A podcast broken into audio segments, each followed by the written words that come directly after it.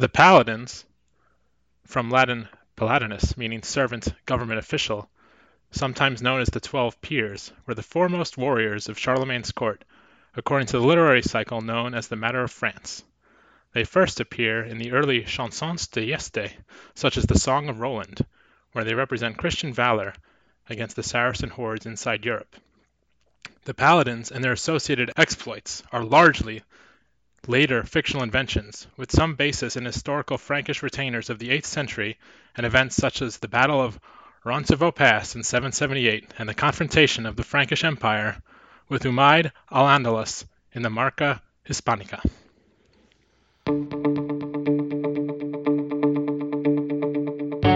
Double bonus the rest of the way. Double bonus as That's well. right, two free throws. Both teams will be on the double bonus, so we'll have two the rest of the way. Well, welcome to another episode of the Double Bonus Podcast with your host, Brendan Rocher. This is Tom Borstein. You heard talking about the lovely Paladins in reference to the incredible week that the Furman Paladins had. Two weeks, really. They won at Loyola Chicago. They won at Villanova. They had another player in another game hit 15 three pointers, which was the most. Uh, we've seen 53 pointers now twice this season, which was the most since 1996. So the Furman Paladins won on the road against two Final Four teams from last year. And people are like, what's a paladin? And there you have it. Uh, Tom told us what a paladin is. It involves Saracens and Franks and um, something or others. Um, the Paladins out of South Carolina, Furman, have a very good um, women's uh, cross country team. Uh, also, and, and a similar exercise was, was done about a year ago when the Furman women went to the NCAA finals in cross country on the uh, venerable uh, podcast House of Run with uh, friends uh, Kevin Sully and Jason Halpin. Check that podcast out. There's some Furman talk last week in their not NCAA cross country preview. Um, Furman did not win. The winners were, I think, Colorado for the women and NAU for the men. But that's neither here nor there. We're here about college basketball and uh, and Furman was one of the stories of the week, the last week. Uh, Villanova being on the negative part of that story. Uh, again, Double Bonus Podcast. Uh, follow us on Twitter at Double Bonus Pod. Our website is doublebonuspod.wordpress.com. You can find us on iTunes, Spotify, Stitcher, Google Play, um, and Podbean, and whenever wherever free podcasts are sold.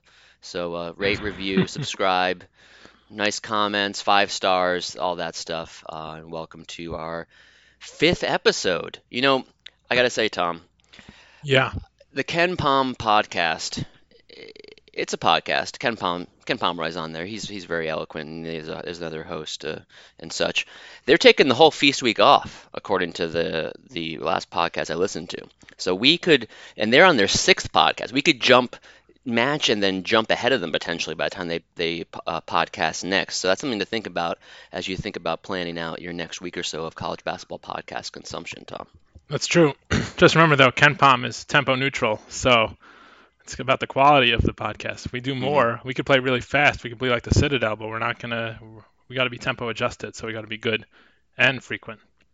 Yeah, FIU was mentioned on that podcast, and not not really often mentioned on on this podcast, or really in any form whatsoever. But FIU is uh, playing at like in a remarkable style this year. So I want to take a look at FIU since we were talking about tempo neutral.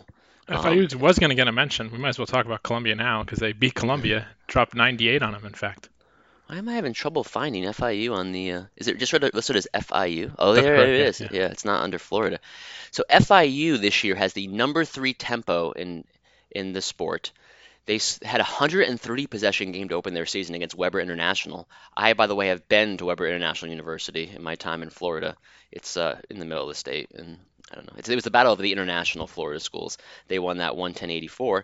They did lose at Fordham, but they did win a semi away against Columbia. Where was that game? The semi away.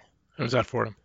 It was at Fordham. Oh, so Yeah, that, that's I believe, that's yeah. a heck of a tournament at Rose Hill. I, I don't know. Oh, I yeah. I, I've always wanted to go to Rose Hill, but I didn't go for the FI when Flo- Fordham won their own tournament, beating Youngstown State in a rollicking final um, by six. I don't. Maybe it wasn't even a final. They just seemed to play. No, it's just they played three games in three days, made some money. Columbia lost three games in three days. Mm, it's hard to do. Yeah. Hard. Well, yeah. And then meanwhile, Columbia's former coach uh, Kyle Smith gets a mention, a mensch, as Tom would say in every pod. He's uh, had one of the biggest improvements of the um, of the season of any team, basically based on the KenPom rating. But anyway, what do you want to start with, Tom? It's been we've seen a lot of basketball. It's, a lot has changed in our minds over the last week. What do you want to start us off with? Well, let's talk about the biggest games last week, the Gavitt games. Mm. Really reshaping people's opinions of the, some conferences, some teams within those conferences. Looks like the Big Ten is up. The Big East could be down. Mm-hmm. Um, Michigan looked like they were on top of the world after smoking Villanova, and obviously they're very good. But they're probably the only people in the country who did not like Furman's win against Villanova because it took a little bit of the luster off of uh, Michigan's win. But what do we think about the Big Ten uh, so far in the Big East, uh, especially after seeing all those teams play each other uh, last week in the Gavitt games? Well, one good nugget I got from Jordan Sperber, you got to follow that guy on Twitter and also listen to his podcast. Um, only twice has like a major conference that's considered the, the Big Six conferences, basically the the football Power Five plus the Big East. Only twice this season has one of those teams scored less than 0.75 points per possession this year, and both times it was um, against Michigan, which has the number one defense in the country this year. Against Villanova, they held Villanova to 46 points, which was 0.72 points per possession um, in a 73-46 win last week at Finneran Pavilion, and then yesterday against uh, my beloved Providence Friars, they held the Friars to just 22 first half points and 0.73 points per possession in a 66-47 win at Mohegan Sun Arena, which has been called Dunkin' Donuts uh, Dunkin' Donuts Center South.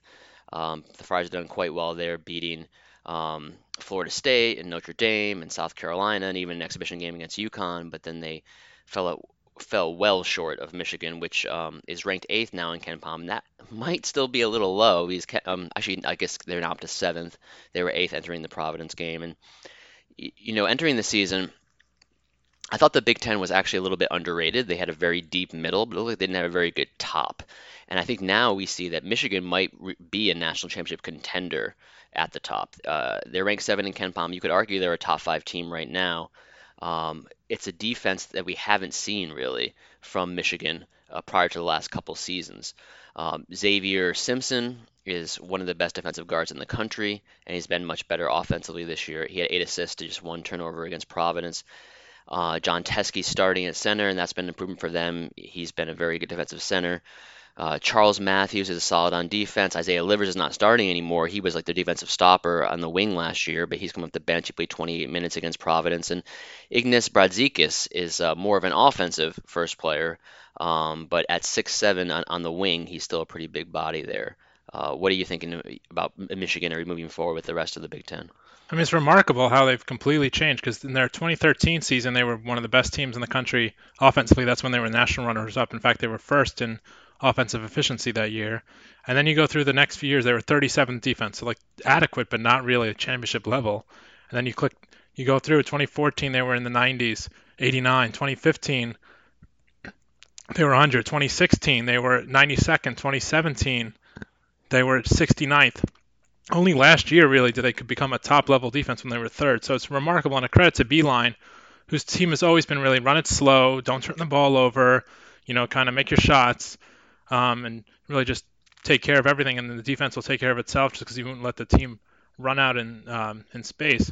To really come down and just change everything and make it a very per possession strong defensive team is really remarkable and a credit to him. And that's really scary because their offense is going to be fine, uh, you would think. And he's a good offensive coach. And now that he's added defense and added some great defensive players, they may very, very well be the uh, best team in the Big Ten. Michigan State, we know, uh, started um, as the preseason favorite, but Michigan has the bodies and the experience and is really well coached too. So mm-hmm, uh, credit mm-hmm. to Michigan. And a lot of folks are maybe rightly, you would think, uh, crediting assistant coach Luke Yaklich with um, a lot of that resurgence on defense. He was a high school coach until he was hired by Dan Muller at Illinois State. Was the coach at Illinois State, uh, assistant coach at Illinois State for four years, and this is now his second season at Michigan. And that those two seasons coincide with Michigan's uh, transformation on defense. He went he came from coaching Joliet Township High School in Joliet, Illinois. A really good friend of mine was from Joliet. He didn't end up going to that high school, but uh, it's I used to pronounce it Joliet, which is the French pronunciation, but uh, people in that town do not like it when you call it Joliet. But that's neither here nor there. Michigan. What do people in, in Detroit think about how you say Detroit, Brendan? Detroit. Yeah. Yeah. Well, I, it leads us to a, a little table I put together uh, this morning. Through games of yesterday, I wanted to compare which team's efficiency margin in adjusted efficiency margin in KenPom had improved the most or gotten the worst since uh, the season started. And um, Michigan had improved the fourth most in the entire nation behind Samford, San Francisco, and Utah State, and the most among any big uh, major conference school. The Big Ten actually has four of the top five largest improvers since the start of the season. Michigan, Ohio State, who's won at Cincinnati and at Creighton, Nebraska, who has he they beat Seton Hall by 20 in the Gavitt games, 22 I believe, but they've just been destroying opponents. Fourth is Duke, which you know certainly Duke is Duke.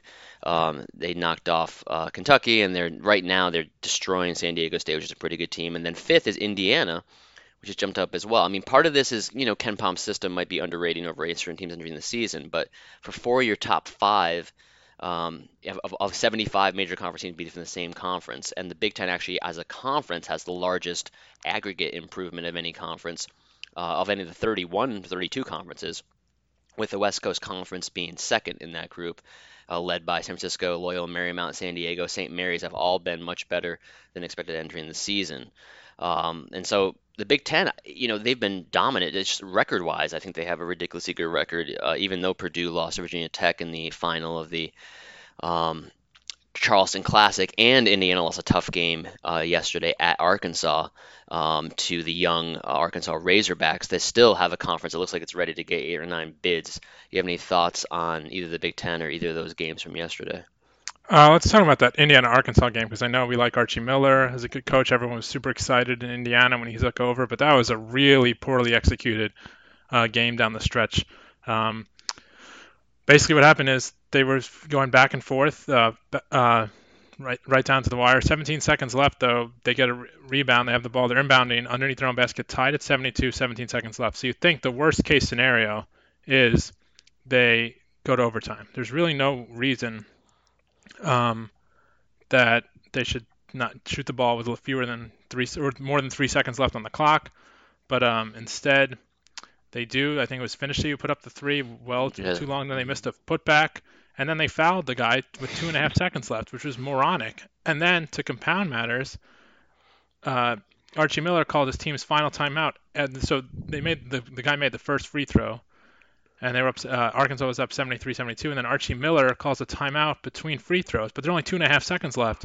So Indiana is going to shoot a three, so he just misses the th- free throw on purpose, and then Indiana shot a heave. It was it wasn't even close, and it was basically a second too early. They could have advanced the ball a little bit more before they shot it. So basically everything you could have coached against in the last 17 seconds, Indiana did wrong. So obviously it's tough. You're coaching 18 year olds, and Indiana's a pretty young team, but at the same time you you got to be better and just prepare your players better than that. Can't have that kind of execution. That was just mind-bogglingly bad execution. Yeah, it was an interesting game. A lot of red in that game. Um, we saw Daniel Gafford go off for 27 points on just 15 uh, attempts with three blocks and 12 rebounds. Um, he's a probably a first round pick, probably a lottery pick. Um, Isaiah Joe had a not a great game, but he's looking like a decent player. Mason Jones had seven assists and no turnovers for Arkansas. It's a team that I picked to kind of finish below their ranking in the SEC, and they're looking uh, like they're going to be better sooner than I expected. For Indiana, you know, Juwan Morgan didn't hardly play in the first half because of foul trouble, but was terrific in the second half. He ended up with 15 points, seven rebounds, and he's the one that had that final heave um, that was, you know, there was no chance that was going to go in. Rob has actually been a terrific player for them this year as a freshman point guard. Um, Devonte Green had been their uh, starter. He was a little bit suspect during the season, and now he's been injured, and Phinisee's filled in great. He didn't play as well yesterday, um, and then he made that decision to shoot a little bit early uh, down the stretch, and it, De'Ron Davis had the easy putback, and it was the only shot he missed the entire game. He was five or six, and he missed a, a putback that would have put them up by two. The funniest part about, well, they're not funny, not if you're an Indiana fan, but the strangest part about that timeout was again, like you said, two and a half seconds left. They've already made the first free throw. You have one timeout left. You can see on the sideline Archie Miller talking to his team on the court and motioning, doing the motion of timeout, the T sign with his hands, and giving that kind of like the hump of the wrist of like when the shot goes in, call timeout. Like you could tell him saying, okay, we want timeout after the shot goes in or is missed. And then it's almost like one of his assistants kind of gets in his ear and yells, hey, no, timeout now, timeout now. And you can see Miller look over to them and say, oh, oh, we should call timeout now. And and the guy and the assistant, I guess, is like, yeah. and so Miller calls timeout. I don't know if the system was thinking we should set up our play or we should ice them at this point. But when you're already down by one, icing is not particularly useful.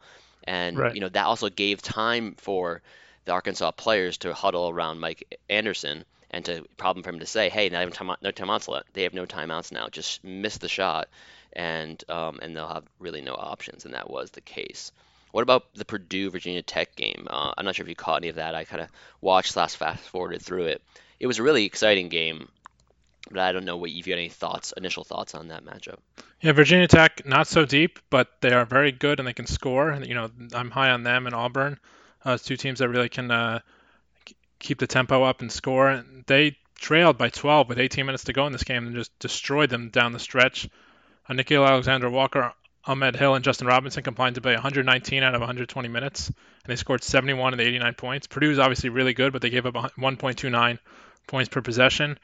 Um, we'll see how Virginia Tech wears through the season, relying on such a short bench right now. They're not deep. They had that suspension. Uh, name's escaping me who they suspended, Chris Clarke, I believe Yeah. his name is. Yeah. or, or kicked off the team, or kicked out of school. Who knows what's going on? But we'll see with that. But it's a good win. And it was in Charleston, um, and yeah, they're exciting offensive team, and I think they're a sleeper in the ACC. They're going to be one of those teams where, you know, everyone's looking forward to Duke, Carolina, all those games, all the two games, all the Carolina games. But Virginia Tech's going to be fun to watch uh, in that conference, I think. Yeah, we saw a huge game from Nickeil and Alexander Walker, who had 25 points, six rebounds, three assists, a block, and a steal. Uh, they had three players with at least 20 points, including Ahmed Hill and Justin Robinson. Robinson uh, was one of the best players in college basketball. I, I think it's pretty much uh, obvious at this point. Speaking of best players in college basketball, Carson Edwards had 26 points. He's only 3 of 11 on three pointers, though, and had six turnovers, so it wasn't his best game. Uh, that the game was the teams are actually really similar to each other. If you look at their rankings, different categories on KenPom, one sixth in offense, one seventh in offense. Um, Virginia Tech's sixth. Um, Vatek is uh, is 63rd in defense and Purdue's 42nd. They're both really good shooting teams. They don't get to the foul line very much. They're both not very fast teams. Um, but Purdue, I thought I was impressed with um, Evan Boudreaux, the transfer from Dartmouth, who had a really good game, 18 points, seven rebounds, three assists, and no and two steals without any turnovers. Ryan Cline has become a much better player than he was in the past. He made four three pointers. It was really just an, actually an excellent game to watch. I, I went into yesterday thinking, okay, I couldn't watch live the Providence Michigan game, being a Providence fan, so I was going to tape it. I was going to come home and watch it. I turned on the TV, and I guess because I taped multiple things, it just defaulted to the Providence game, and the game had a minute left, and they were down by 23. And I said, um, I'm not going to go back and watch this from the beginning. delete. Are you sure you want to delete this, delete this recording? Yes. Okay. Yeah, yeah, exactly. And so, but I had already decided. I was like, well, I need to start watching a little bit more college basketball if I'm going to do a college basketball podcast. Just with the amount of time I was doing other things, I hadn't had a lot of time to watch a live, live games. But I decided let's tape the two best games of the day according to KenPom, and that was Indiana, Arkansas, and Purdue uh, against Virginia Tech. And then those games did not disappoint. The irony is, I watched two Big Ten teams lose in a season where they've been basically utterly dominant um, So, yeah, as, a, seen- as a conference. You've seen two of their six losses. Illinois has a loss, one and one. They lost to Georgetown. Georgetown, Rutgers yeah. lost to St. John's. They're two and one. And Michigan State lost to Kansas. And Indiana, we talked about. I don't know who Penn State lost to, but they have. They're the other lost to to lose. DePaul. DePaul. So I mean, just to talk about how good the Big Ten is, they have uh, everybody but one team is in the top 80. Rutgers is the only team that's not in the top 80. How many teams are in the Big Ten now? 14. 14, yeah. So 14 teams in the top 80, 12 in the top 50, and six 10 in the, top, 30, 40. or seven in the Yeah. top 30, and eight in the Yeah. top 33, nine in the top 35, 10 in the top 36. it's pretty good. Yeah, one team to to discuss, I think, is Iowa. This is an interesting team. They went to to MSG last week. Um, probably the third of the four teams in terms of you were going to rank them entering. They played Oregon and then and they beat Oregon and then they beat UConn that knocked off Syracuse in the um, in the semifinals. Um, and Iowa last season and really for the last couple had been really really poor on defense. And so a lot of people thought, well, they return a lot, but their defense is just so bad. Um, but we saw them hold Oregon to less than a point per possession. We saw them hold Connecticut to less than a point per possession, even though they didn't really play that well leading up to the tournament, um, beating me- mediocre UMKC and Green Bay teams by less than what was probably the point spread.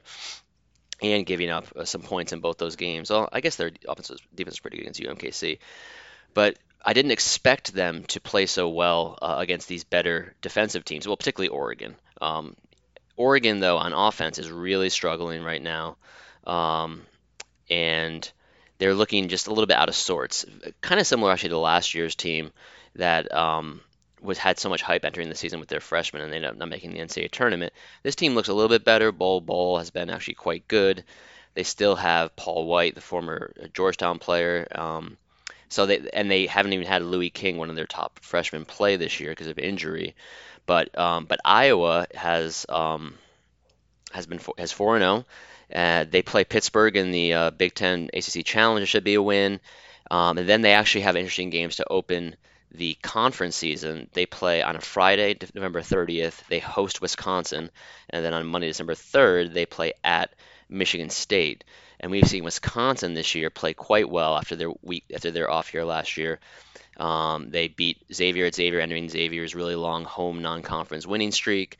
Ethan Happ's is the KenPom number two player of the year so far. Uh, they're really quite deep, playing uh, you know eight, seven eight guys a lot of minutes. Um, and it looks like Wisconsin, after one year blip, is another one of those Big Ten teams that has been uh, looks like they're going to be an NCAA tournament team. Yeah. Uh, the thing about Iowa, which is interesting, is there are a lot of teams that came in there. That was a big time, two days as far as changing people's opinions of teams. Connecticut came in. Their fans were feeling their oats after Dan Hurley came in. They beat two nobodies. Then they come in and beat Syracuse at the Garden, which of course gets UConn fans going after the old Big East rivalry. Um, but then they go out and lose the next day to Iowa, and Syracuse comes in and drops two two bad games really, and does not play very good defense. Now Syracuse had been rated pretty highly, Sweet 16 last year. They bring everybody back, but maybe they weren't quite as good last year as a Sweet 16 team. Maybe I know they beat I think they beat Michigan State in the second round of the mm-hmm. tournament, so people were high on them. But what do you think of Connecticut uh, under Hurley to start off the season, and uh, where Syracuse is um, after those two games? Well, um, you know, much like when Georgetown beat Illinois last week, when Illinois was out without its best player, uh, Trent Frazier, UConn beat a shorthanded Syracuse team without Frank Howard um, and came back to earth the next day. Georgetown came back to earth later last week, uh, losing to Loyola Marymount in uh, Jamaica, and we saw UConn lose by 19 to Iowa. You know, against Syracuse, I thought UConn had enough good shooters to against that zone. I think that's what I said last week. Although I've been so wrong a lot this year that I shouldn't really give myself credit for the time that I happen to be right. They made 12 of 21 three pointers. Uh, we saw, you know, Alterique Gilbert hit four of them. Uh, Christian Vital hit three. Jalen Adams hit two of them with 20 points. Um, and then against Iowa, you know, as you can see, one game to the next, 12 for 21 one game. The next game they were four for thir- um, actually 10, sorry, four for 26. So they went from 12 for, tw- for 21 to 4 for 26. Um, and even though they shot 58% on two pointers, uh, their offense was was very poor. Um, Gilbert was 1 for 9 in that game. Terrence Smith was 0 for 6. So a lot of fluctuation when you take that many three pointers. I don't know if um, Connecticut should take should be taking that many three pointers, but um, and they've only taken threes on 37% of their shots this year, which actually isn't very high. Uh, the ACC, the AAC isn't that strong this year, uh, and so I think they'll be right in the middle of the pack, 500 or slightly above 500. Um, when it comes to Syracuse, they seemed a bit overrated entering the season because they returned so much and because of how they finished last season. Um, you know, Gary Parrish made a good point on his uh, his podcast with Matt Norlander on CBS that reminded him similar to Loyola. That oh, how could you have Syracuse rated so low? They were made the they made the Sweet 16 and they returned most of their players. How could you have Loyola so low? They made the Final Four and returned a, a large chunk of their players. Well, it's not like Loyola was a top four team last year, just like Syracuse was not a top 16 team last year. Syracuse was a borderline top 40 team, and Loyola is a borderline top 30 team. So um, the fact that they struggled in this tournament is surprising. You know, they usually play well in the Garden. They had the better team than Connecticut. They theoretically have a better, as, have as good a team as Oregon, but um, they just haven't played very well. And, and part of it, you know, 20.5% on three pointers. That's 345th in the nation. It's not going to get it. It's not going to cut it, especially when you're No. only shooting 48.2 on two pointers. They're 321st in the country in effective field goal percentage. I'm going to guess that there's not going to be many major conference teams below them. Let's see. They are. Yeah, here they are. Here are the major conference teams below them in field goal percentage this year. None. There's not a single one. They're 42.3. The next lowest major conference team, as I scroll up, I might miss one, is Washington State of the Pac-12, which is notoriously ridiculously bad team. They should lose Um, their they should lose their major conference uh, status. That yeah, that's pretty Yeah, bad. Washington State's 184th in the country in KenPom, and they're the only team within shouting distance of Syracuse in shooting this year. So part of that is Syracuse is bad shooting, just a luck thing, and they'll make more shots moving forward. But you know, part of it is maybe their offense is not going to be very good. Um, Yeah. Obviously, they're missing Frank Howard, but I mean, we'll see. Yeah, you can't shoot 48.2% of from two, and never, and just shoot that poorly from three, and not not make that many threes, not take that many threes and be problems. One other you talked about three pointers really got me. We talked about Furman a little bit. We did not talk about Villanova, Mhm. and they are shooting a lot of threes, and they're not making their threes. Now, of course, last year they could not miss in the tournament. They couldn't miss all year. They set the record for most threes in a season by a team. They set the tournament record with, I think, in the semifinal of uh, for most threes in a tournament. Um, what do we think about Villanova? They're trying to bring in a freshman class that isn't necessarily playing that much right now. They have, you know, um, uh, Quinterly's not playing versus Furman. He barely been playing at all. They had .724 points per possession against Furman, which is the lowest for uh, Villanova in five years. I think it's basically the lowest. Uh, this is the first time they've lost consecutive games in five years. Uh, what do you make of Villanova um, with a rare blip? Like the Michigan game, you kind of understand, but then lose to Furman at home is is really bad. Are you worried about Villanova as a Big East uh, title contender? Yeah, um, it's interesting. This is a good entree in talking about the Big East, which of course is the conference, is like my heart conference, the conference I've been following for my entire life. And, you know, we knew the Big East might be in trouble this year. They had such a veteran conference last year, such a fun, high quality league, a lot of good teams, but a lot of good players left. Um, at the same time, we saw some very good recruiting classes coming in and good transfers. Um, you know, Villanova had a top recruiting class led by Quinterly, Cole Swider, um, and neither one of those guys are, is playing very much. Um, you know, Providence had a top class coming in, and while they've gotten pretty good play from David Duke and AJ Reeves, uh, they haven't gotten as good play from a top 50 guard they recruited last year, Makai Ashton Langford. So that's Makai Ashton Langford and Javon Quinterly are both like top 40 point guards coming out of high school. One Ashton Langford is, is not did not play well last year and has not been good this year. And Quinterly, obviously a much smaller amount of time, is hardly playing for Villanova. Villanova's had Dylan Painter, a sophomore, already transfer, um, and we've seen Xavier, although they played better today against Auburn with a bunch of transfers coming in, haven't played hasn't played that well.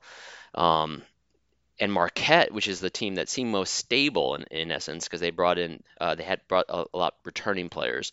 They got destroyed by Indiana, an Indiana team that, again, though they've played well this year, uh, just lost to Arkansas on the road, not not a top team in the SEC. But let's focus on Villanova because the conference has been made by Villanova the last few years. The league's been solid top to bottom, a top two or three league every year since the 2014-15 season. That's four straight seasons.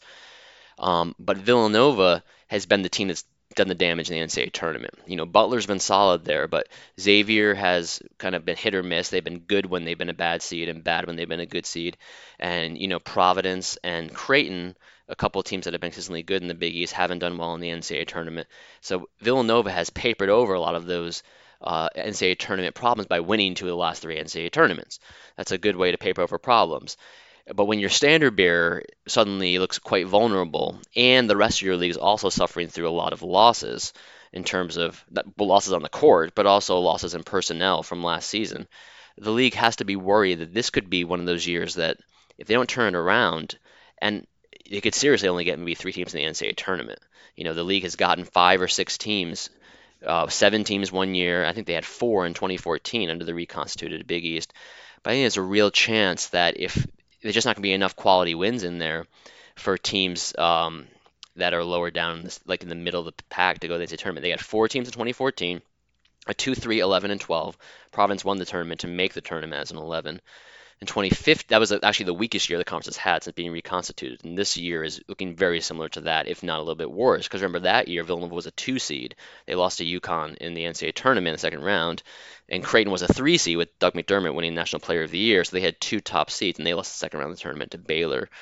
In 2015, they got six teams a one, a four, two, six, three sixes, and a nine. Um, in 2016, the, the conference got five bids two twos, a six, and two nines. In 2017, the league got seven bids a one, a four, a six, a nine, a 10, and two 11s. And then last year, the conference got six more teams two ones, two eights, and two tens. And, and both of those tens, Butler and Providence, actually were true seed nines that had to be dropped down just for um, kind of conference balancing. So I think it's legitimate this year. Why, why don't I throw it to you, Tom, and then I'll jump back in after. Yeah, just to add what you're saying, since the Big East was formed in 20, the current Big East assumed its form basically in 2013-14 season. I just looked up the wins. There have been 15 tournament wins by Villanova, and there have been 16 by the rest of the conference combined. So that really adds to your point that Villanova has carried the conference. Now, of course, they're the best team. They've won two national titles, so and they're part of the Big East. So I think they really, it's not you can send, you know, there have been good teams in the Big East to come out of it. And it's really tough to say, even over a five-year stretch, should we use the tournament to be, you know, the um, the uh, be-all end-all of judging a conference. But Villanova has helped, and it will hurt the league if they don't have a truly elite team. Like they're going to be a good league this year. They're very compressed. There's no terrible teams in the league.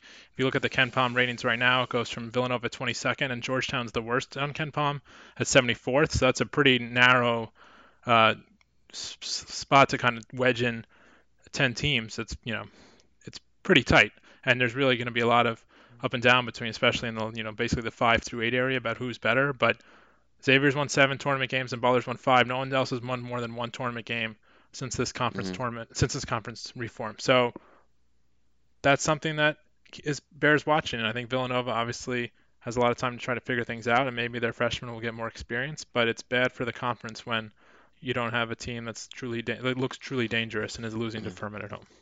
Yeah, it's no surprise that in my same table where we looked at the teams that have biggest rises and biggest followers, the biggest follower in terms of adjusted efficiency margin in, in KenPom since the start of the season is Villanova. That's they've dropped from uh, fifth to 23rd, but that doesn't really show the the magnitude of the of the drop.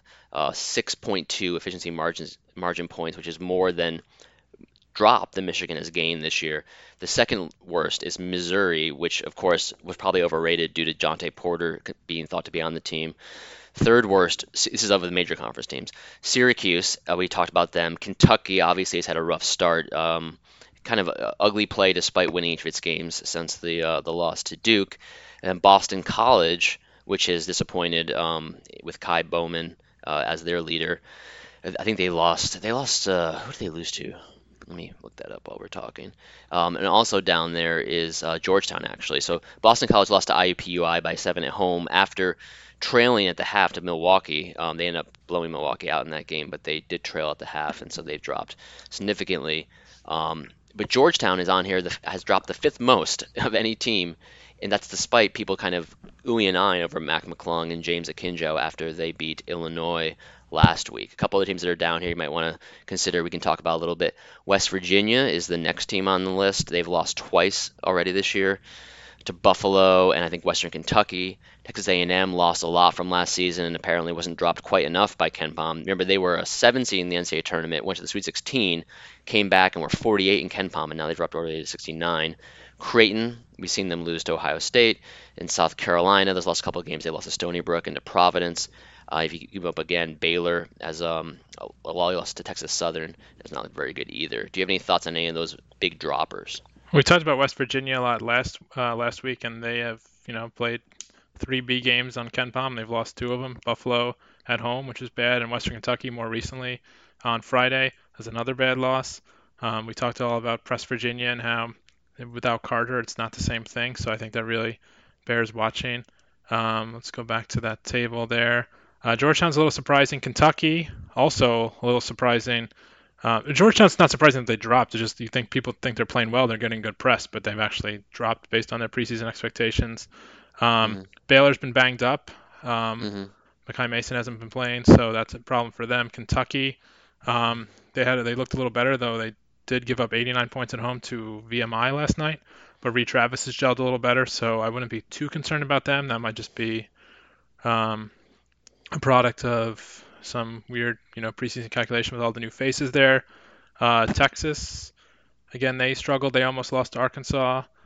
Um, and Xavier played better today against Auburn um, in Maui. Took them to overtime. In fact, they barely led in the second. They didn't lead in the second half. They led briefly in overtime, uh, but then lost. Um, yeah, they got a, so, they got a kind of a rough call on a goaltend there towards the yeah. end.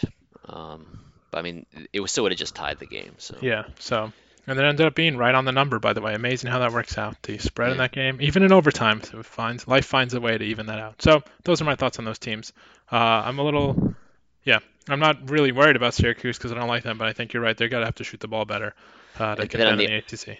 On the other side of that shooting thing is um, is Kentucky, which has allowed 43.4% shooting on three pointers, which is 338th in the country this year.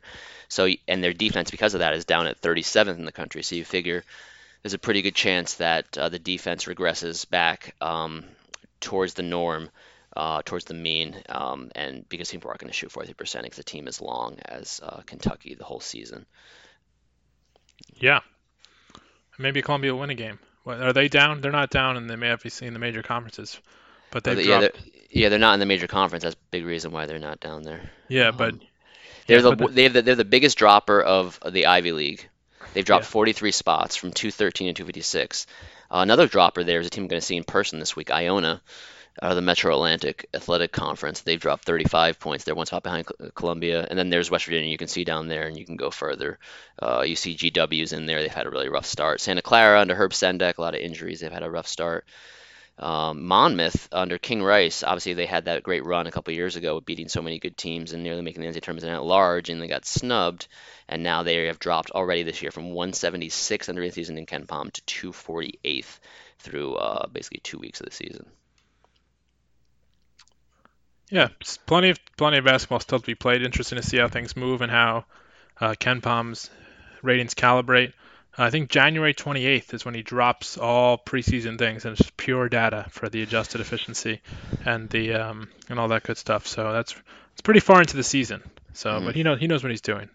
I, I yeah, I think I think what you're going to see too, because of that, is you're going to see teams that have underachieved so far this year actually continue to drop as the season goes on because their preseason ranking is going to fall more and more out of their ranking. So in, in the conferences, especially the Big East, is going to see their rating actually continue to go down, even if they just play normally moving forward, because the expectations from the season are going to be removed slowly from their rating. The opposite is true of the Big Ten.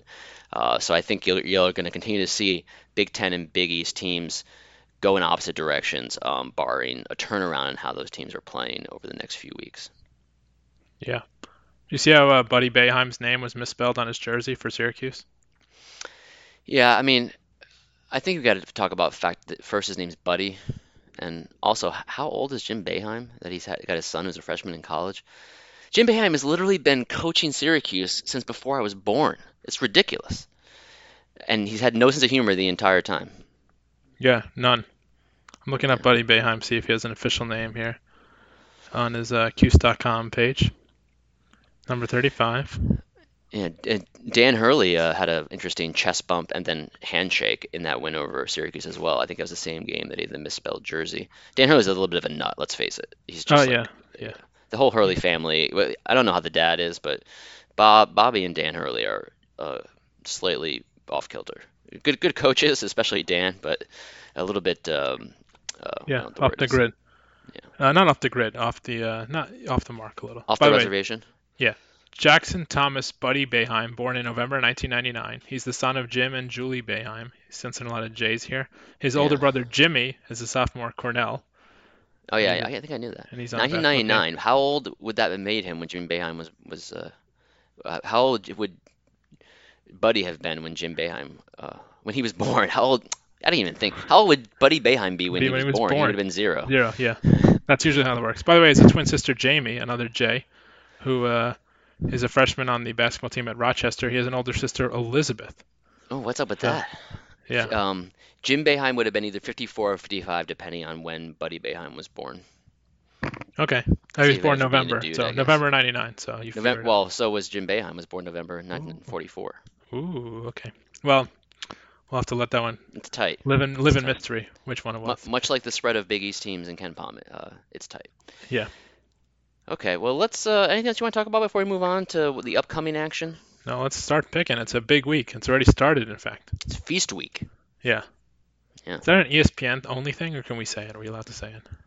Uh, it, I think every time when we say Midnight Madness, we have to give like four dollars to Rick Pitino, and then Feast Week we have to give like forty-five cents more in our carriage disputes to uh, to ESPN. um, yeah, so we have uh, a bunch of good tournaments. Um, the Maui Invitational has actually already started. You might know that if you're listening to this like live, which you can't, it would already have started. By the time you listen to this tomorrow, being Tuesday or Wednesday, or Yeah. you know, the tournament might already been over. You could listen to this in four years and be like, "Wow, I remember when Zion Williams was in college at Duke, and now he's like just chilling for the uh, Orlando Magic or something." Um, but we had the Maui Invitational started today. Uh, it's people are saying it's the greatest field of all time. I don't really get that because Arizona's not that good this year, and Illinois is not that good this year, and Iowa State has its injuries. So And um, missing their best player, so I mean, This maybe is the- pump the brakes on that. On the this is the worst one. Xavier team in like five years. So uh, besides that, though, this is the best great- tournament great in the field, history yeah. of mankind. It's Auburn's uh, good though. I like Auburn. It's the London Marathon of uh, of. Uh, Well, we're of at two track references now. Let's see if we Yeah. can get to three. We got plenty of time. Well, London Marathon, as you know, Tom, often announces its its field as the greatest marathon field of all time, and so that was the that was the That's the reference. Yeah, got it. Yeah. So Auburn played Xavier, won in overtime. Uh, they will play the winner of Duke San Diego State, which I believe might have just ended. It's Uh, um, Duke won. Yeah. Yep. Duke won. It was up. They were up 84-51, so I feel like they probably held on. Do you got a final there. Uh, no, I don't, but I'll tell you in a second. My my Yahoo Sports page is not loading very properly, and the question is why am I using Yahoo Sports? Um, the final was my, my find and replace doesn't. Oh, 90 to. I'm really having trouble with my browser right now. Just It was, it was 90 to something. uh, 90 to 64. There it is. there you go. I, Yeah. I literally found Duke on the page, but it wouldn't go down uh, to to like to San Diego State as the favorite team below. So all I saw was Duke Blue Devils 90, and then I didn't see the other score. So the rest of the field, um, we kind of talked about almost every other team already. But so you have Duke playing Auburn in one semifinal, and the other semifinal will be the winner of Iowa State Arizona, which is probably the best game of the day, at least most competitive looking uh, at first glance. Uh, then the other one is Gonzaga Illinois. Uh, Illinois may or may not have Trent Frazier back. He is uh, a concussion, and so he's been held out uh, because of that. Uh, what are your thoughts on this tournament? Uh, first of all, no Chaminade this year. Chaminade's only going to get to play every other year in this tournament. They're the D2 school, D3, whatever they are. Not Division One. D2. Yeah. Yeah, so they don't get to play. They're only get to play every other year, so that's another reason it's quote unquote the best field ever. It's kind of a shame, but they always get blown out. So almost always get blown out. So whatever. Um, another random thought: Did you know the championship game is played before the third place game in this tournament on Wednesday? Yeah, I think that's different this year. It Yeah, used to be the championship game would be played at like Nine 9 or Eastern, 9:30 yeah. p.m. Eastern, and now it's played at like noon Hawaii time, which is I think like 6 or something. It's five 6:30. Eastern. Yeah. 5, yeah. Yeah. That's Um, weird. So that's weird. Um, I think my my big bold pick for this game is that Auburn, Duke will win the tournament. That's not a bold prediction, but Auburn will, in the semifinal, will keep it closer than Gonzaga does in the final. That's my big prediction. Okay, okay. Um, I don't have a great feel for this tournament. Um, Auburn's been really impressive until today. Uh, you know, Xavier had not played that well. They're probably a better team than what they've played, and they played better today. So I'm not going to hold that all against Auburn. Um, Duke looks uh, kind of irresistible right now, um, but we'll see. I think. I think Gonzaga actually might have a little bit of trouble with Illinois tonight. I think they'll win, but Illinois' guard pressure could give Gonzaga some pro- some trouble. Um, I, don't I don't love the ball handling uh, at times of uh, of Gonzaga's guards, um, especially Geno Crandall coming off the bench, and uh, Zach Norvell, who's a really good shooter, isn't necessarily the best ball handler. They do st- uh, still have Josh Perkins, who's really solid um, in a lower usage role than he has in the past, and with Rui Hachimura at the four and Brandon Clarke at the five, they certainly have them some bodies there. To compete with anyone, and that includes Duke in the final. So I, th- I think that game will be closer than the experts think, especially if Trent Frazier plays. Um, I'll take Arizona over Iowa State. just because Iowa State's so banged up with Wigginton out and other players out. Um, and so that would leave what Arizona versus Gonzaga, kind of a Yep. matchup of the two top uh, Western programs of the last uh, 15 or 20 years. Um, and then we'll have Duke Auburn, which is I kind of wish it was Auburn and Gonzaga, and the winner of that would play Duke because I think Gonzaga will handle Arizona pretty well. Yeah, they got to the final will be reseed the uh, these preseason tournaments. They got to reseed them. You know, two Yeah. two days in. Um, yeah, so I mean, I guess I'm a little bit less excited about these tournaments than I w would be in the past. I just I feel like this tournament could have been a lot more balanced if Duke and Gonzaga weren't as dominant, and if Illinois and Iowa State weren't as banged up, and if Xavier and Arizona weren't down. Like all those have combined to kind of make the tournament less interesting than otherwise would have been. Like if you had these teams, I guess not last year because Iowa State and Illinois were bad last year, but it just feels like this could have been a better set of teams than what we have right now. But part of it, I think, is just Duke is so good that it, you've, you know, normally Duke Auburn, you're like a number one team versus number seven team or whatever it is. Like, okay, that's a good matchup, but Duke just feels like a little bit better, like its own tier right now, maybe. Yeah, not I think not that to, you know, Kansas is obviously really good too. no, but in this tournament, I think they're head and shoulders above everybody, and I think that hurts the tournament. There's actually another tournament we're getting to that I am more excited about uh, than this one, just because I think we're going to get better games uh, later this week. Of course, whatever for Arizona, whatever happens this week probably will not be worse than what happened to them last year when they went out to a tournament and lost to NC State, SMU, and Purdue three straight nights and fell out of the top 25. And remember, they were ranked, they were what, top five last year. They were number seven? two at that point entering that week. and they got knocked out of the top 25 in three days. So hmm hmm yeah, so They, pu- they pulled the Villanova only more intense. It was a more Yeah. intense version of Villanova. Yeah. Um, I, want to go back to that. That was battle. We can probably use this as a segue to get into the Battle of Atlantis. That was the Battle of Atlantis last year. I think it's the battle four, number four, Atlantis. Just uh, Yeah, sorry, yeah, fact check you there, Brendan. that's true. Yeah. Um, it's, it's like a it's like the boy band of uh, of college basketball in season tournaments.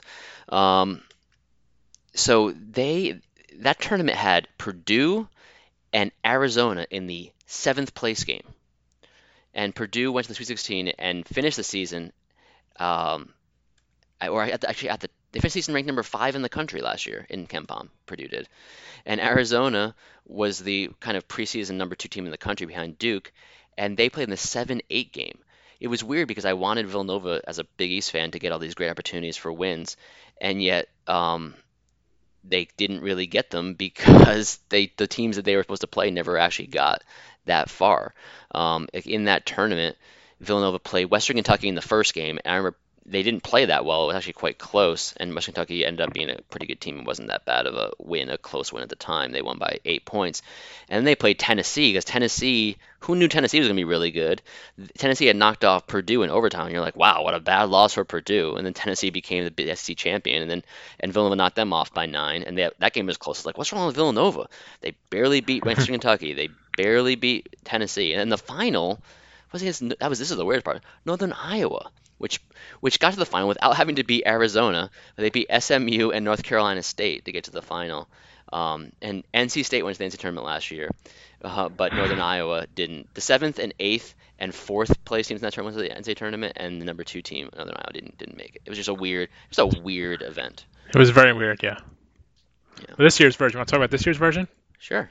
So this year's version has um, Florida against Oklahoma, Wisconsin versus Stanford and one half of the bracket, and then Butler Dayton, sneaky good game, and Virginia versus Middle Tennessee State in the bottom half of the.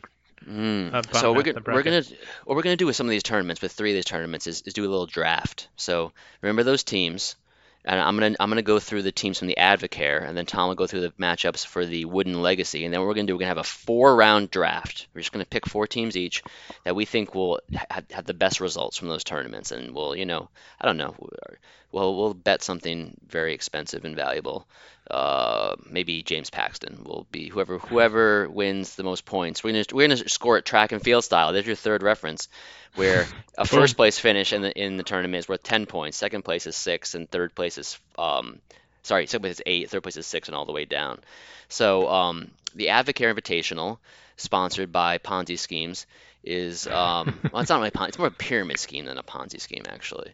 Um, but don't don't get involved with Advocare, everyone. Um, but it is the Advocare Invitational. I think it's in They're probably Orlando. regretting sponsoring this right now. Yeah, and they're also a sponsor of this podcast, surprisingly. Ironically, Um, but but I actually paid them eighty dollars to sponsor it, so that's it's a weird, it's like a very strange setup. yeah. Um, that tournament, I believe, is in Lake Buena Vista, Florida. Uh, the matchups are Villanova versus Canisius, Oklahoma State and Memphis, Colorado College of Charleston versus LSU, and UAB Florida State.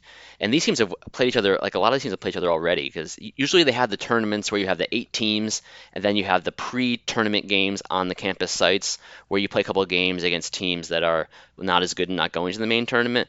But like College Charleston has already played like Oklahoma State and like Canisius has played one is playing Florida State like right now. It's it's a very strange thing. Anyway, those are the eight teams in that tournament. And who do we have in the Wooden Legacy, Tom? Uh, the Wooden Legacy we have Who do we have in the Wooden Legacy? LaSalle against Miami of Florida, Northwestern against Fresno State, Seton Hall against Grand Canyon, and Hawaii against Utah. Mm.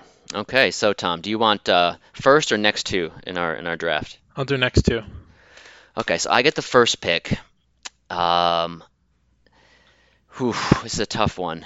You know, Atlantis has been very hit or miss, uh, but I think I need to go with as the first overall pick. I'm going with Virginia, the Virginia Cavaliers to win Atlantis.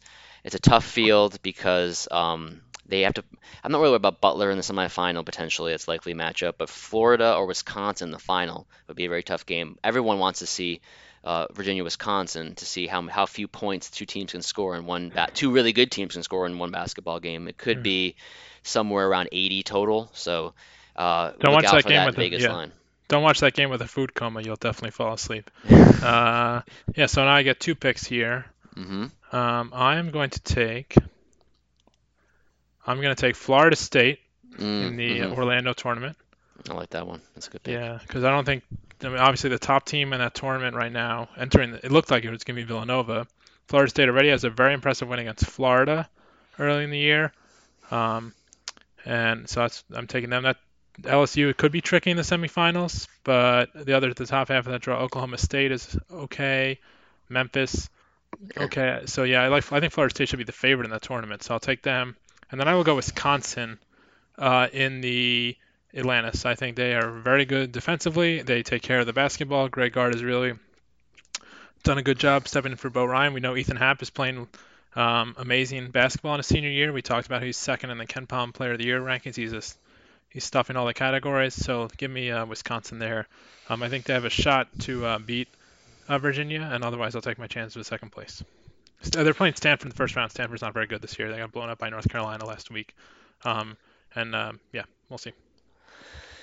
Yeah, I think it is a tough one because I think unless they're actually not good at all, I gotta pick Villanova here. Um, because their half of that draw is not good. I mean, Canisius is a little bit dangerous. Um, they they have they, they're not terrible, and you know Memphis and Oklahoma State are interesting. Oklahoma State has has got one of their best players back who was out for a few games, but I think Villanova ha- has to be a heavy favorite to the final. Um, and when they get there, I mean, by the time they get there on Sunday, they'll um, they'll put things together and they'll find some more time for Quinerly.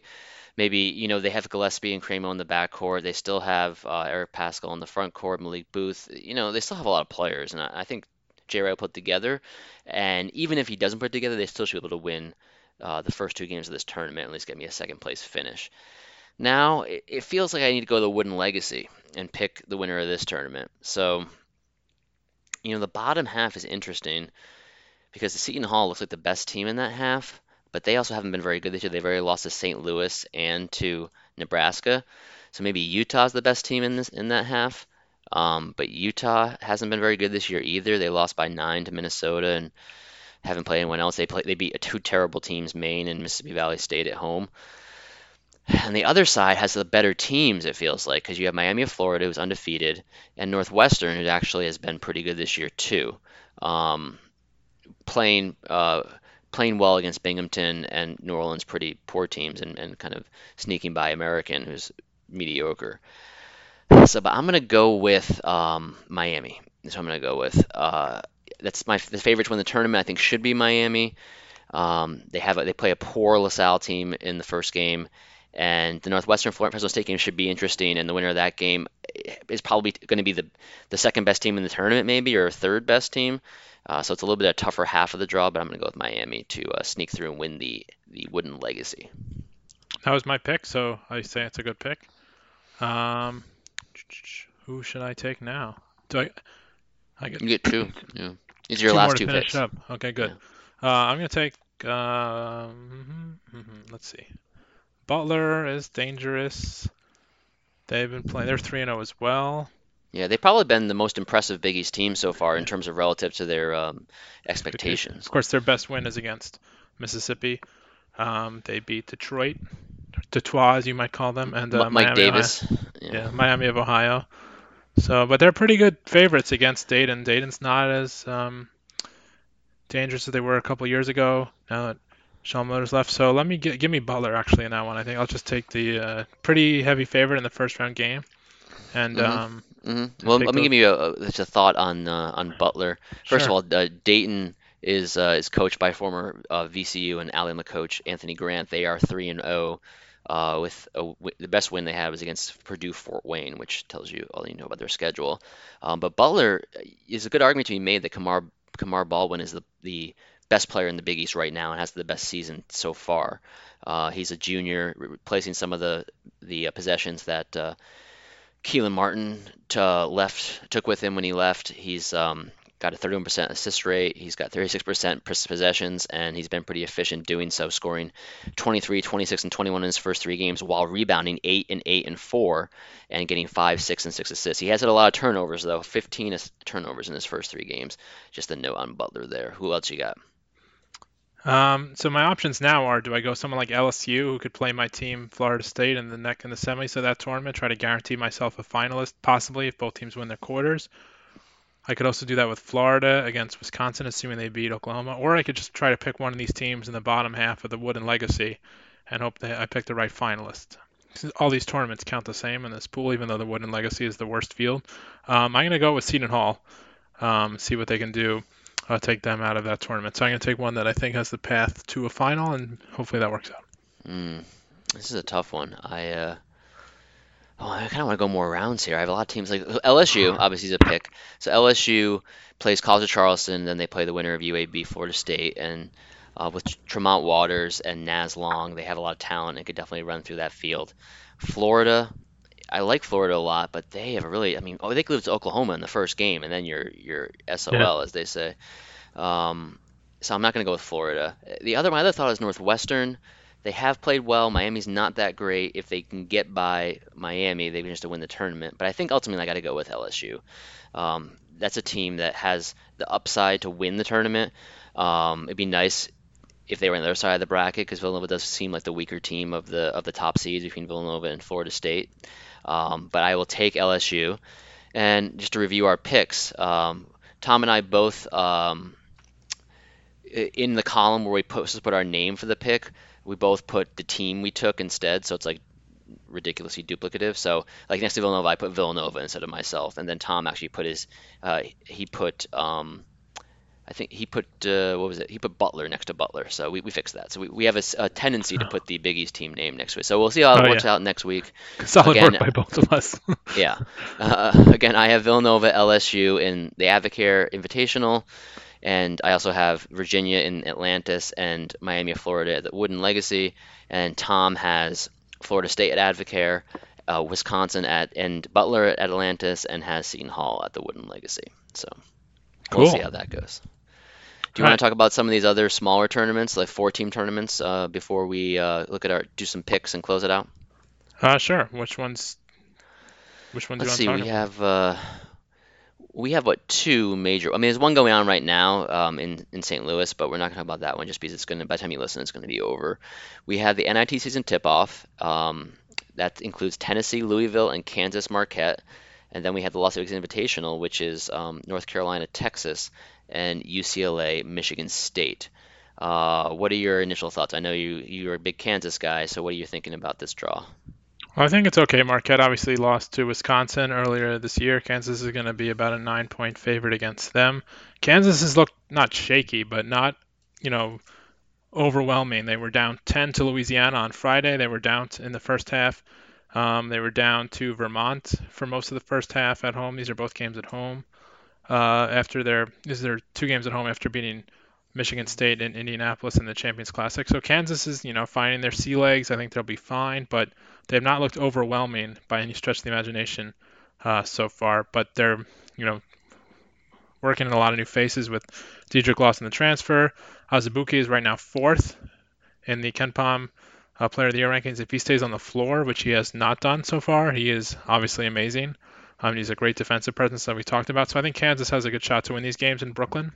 Mm-hmm. Their only Mhm. their only trip to New York this year. I will not be in town. That's a disappointing That's development. Yeah. Now, that, remind me, they used to have like a preseason NIT where teams would feed into this tournament in the Garden. Right now, they just kind of pick the four Yeah, it was a 16 team tournament. Um, and I think the year that they're supposed to have Kentucky there, but Gardner Webb beat Kentucky, and it didn't totally ruin the tournament. They decided to go a different direction and guarantee they got the four teams they wanted.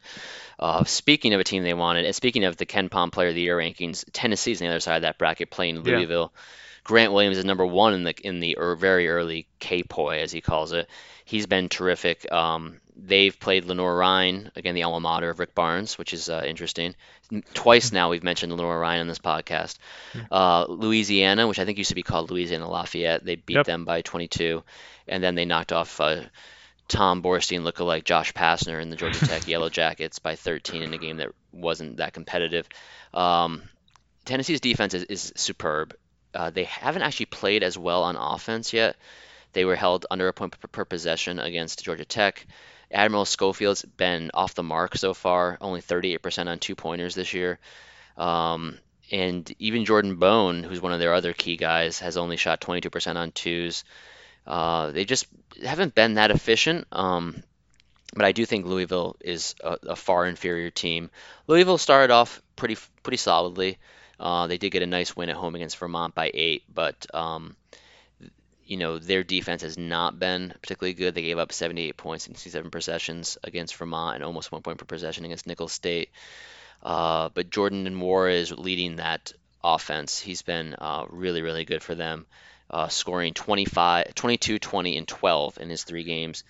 Um, I'll take Tennessee, and part of me really wants to take Tennessee to beat Kansas, but I, I just think I think Kansas is really good. These are like two of the best like five or six teams in America. Yeah. Kansas is really really good at basketball.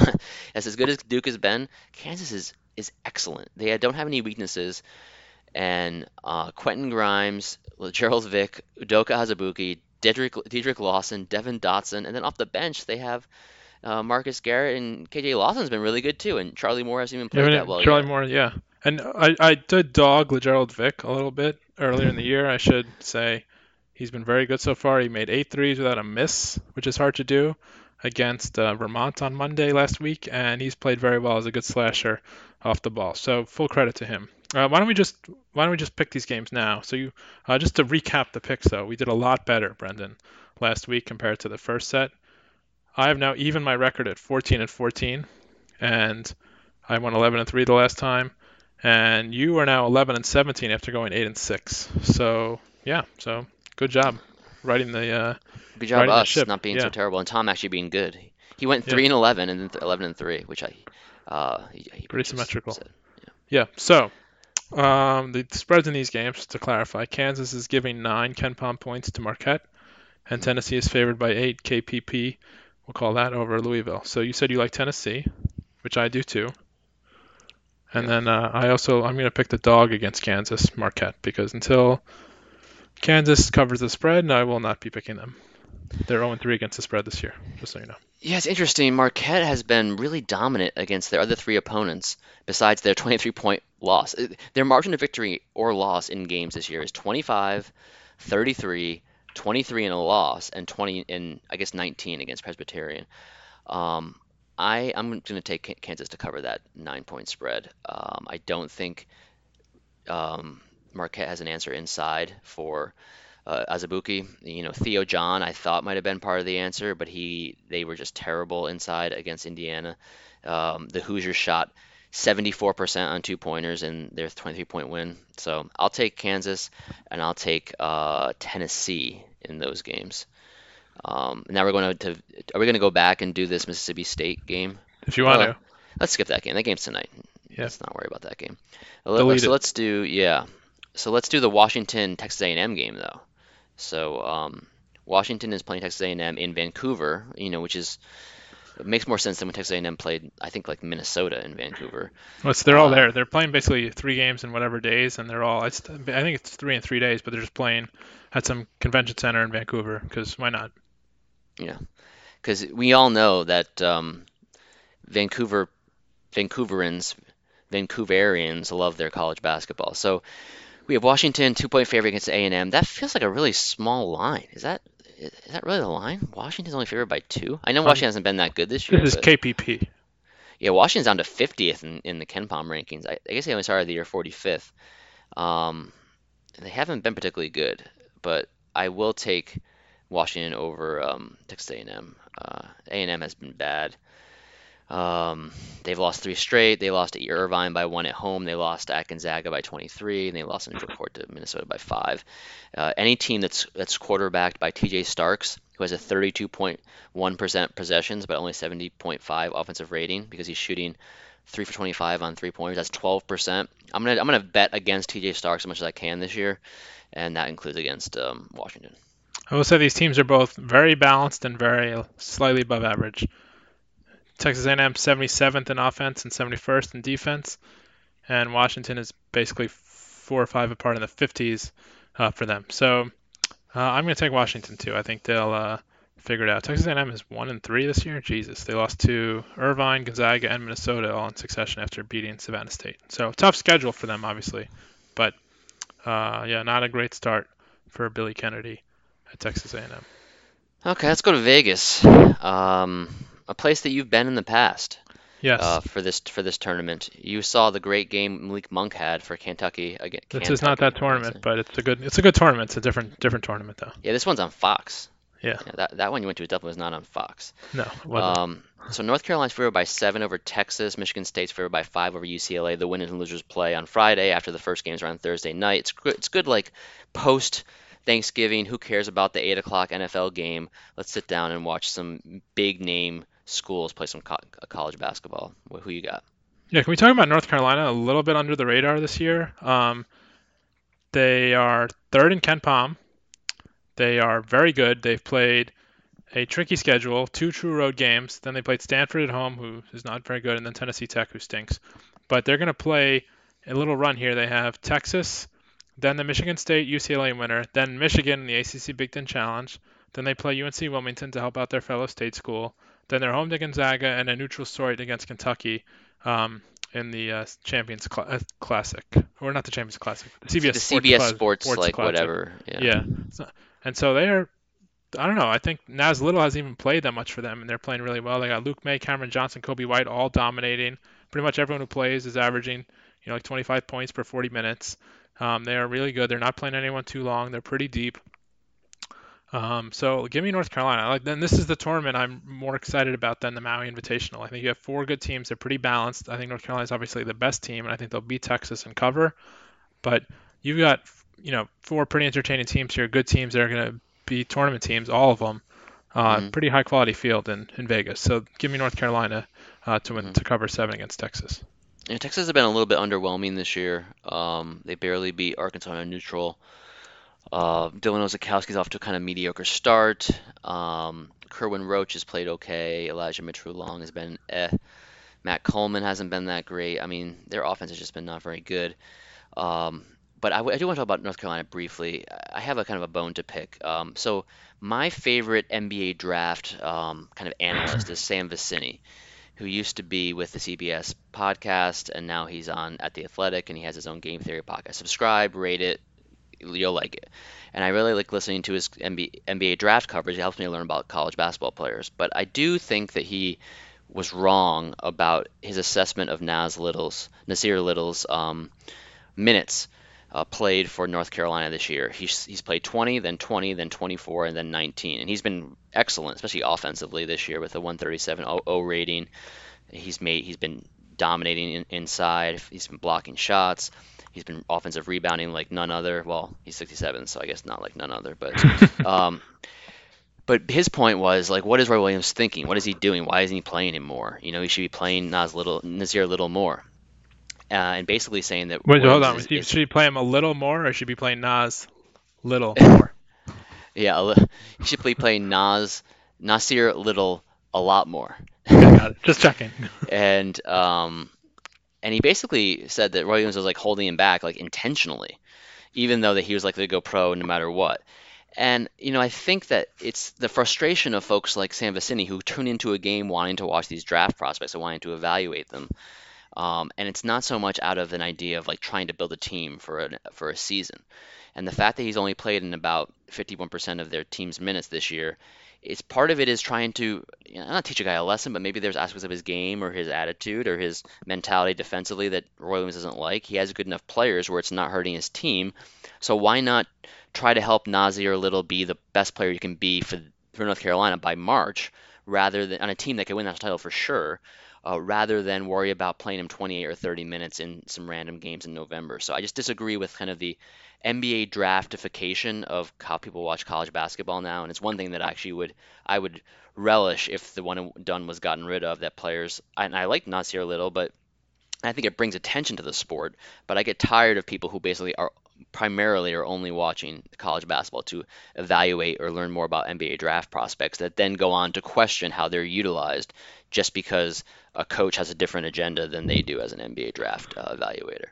Yeah, I mean North Carolina is really deep. Nassir Little's played 83 minutes this year in four games. That's not a lot, but it's still fifth on the team. It's not like he's playing all these other guys that much more than him. Coby White's played 86 minutes, Johnson 92, Kenny Williams 93, and Luke Maye Senior, I believe, is playing 106 minutes. So these games are blowouts. These games are, you know, at Elon at Wofford. Let's just calm down with like where, where how much Na- Nassir Little's going to play. He's going to play. It's going to be fine. Roy Williams doesn't call timeouts, but he will put his best players on the court. I think he knows what he's doing in that regard. Mm-hmm. So, and he's just trying to balance everybody out. He's had one. How many people? Like 10 players play 22 minutes this year already. So he's really, and that's partly because of blowouts. He's not going to why play him all this time in these games. What's he going to gain by playing 35 minutes against Wofford? I don't understand. So I, I'm inclined to agree with you on that. Yeah. Anyway, this is nothing against Sam Vecenie. You should listen to his podcast. And there's no chance you listen to my podcast an hour, what, 10 in that we are now. Yeah, but chance. uh, just a kind of a, a little slight bone to pick. So let's finish up these picks and let people get on with their lives. Uh, I'm taking North Carolina also over Texas. I think North Carolina is.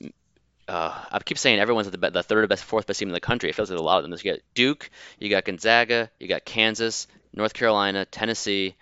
Um, you know, these are some of the best teams in the country, and North Carolina's right right in there with them, I think.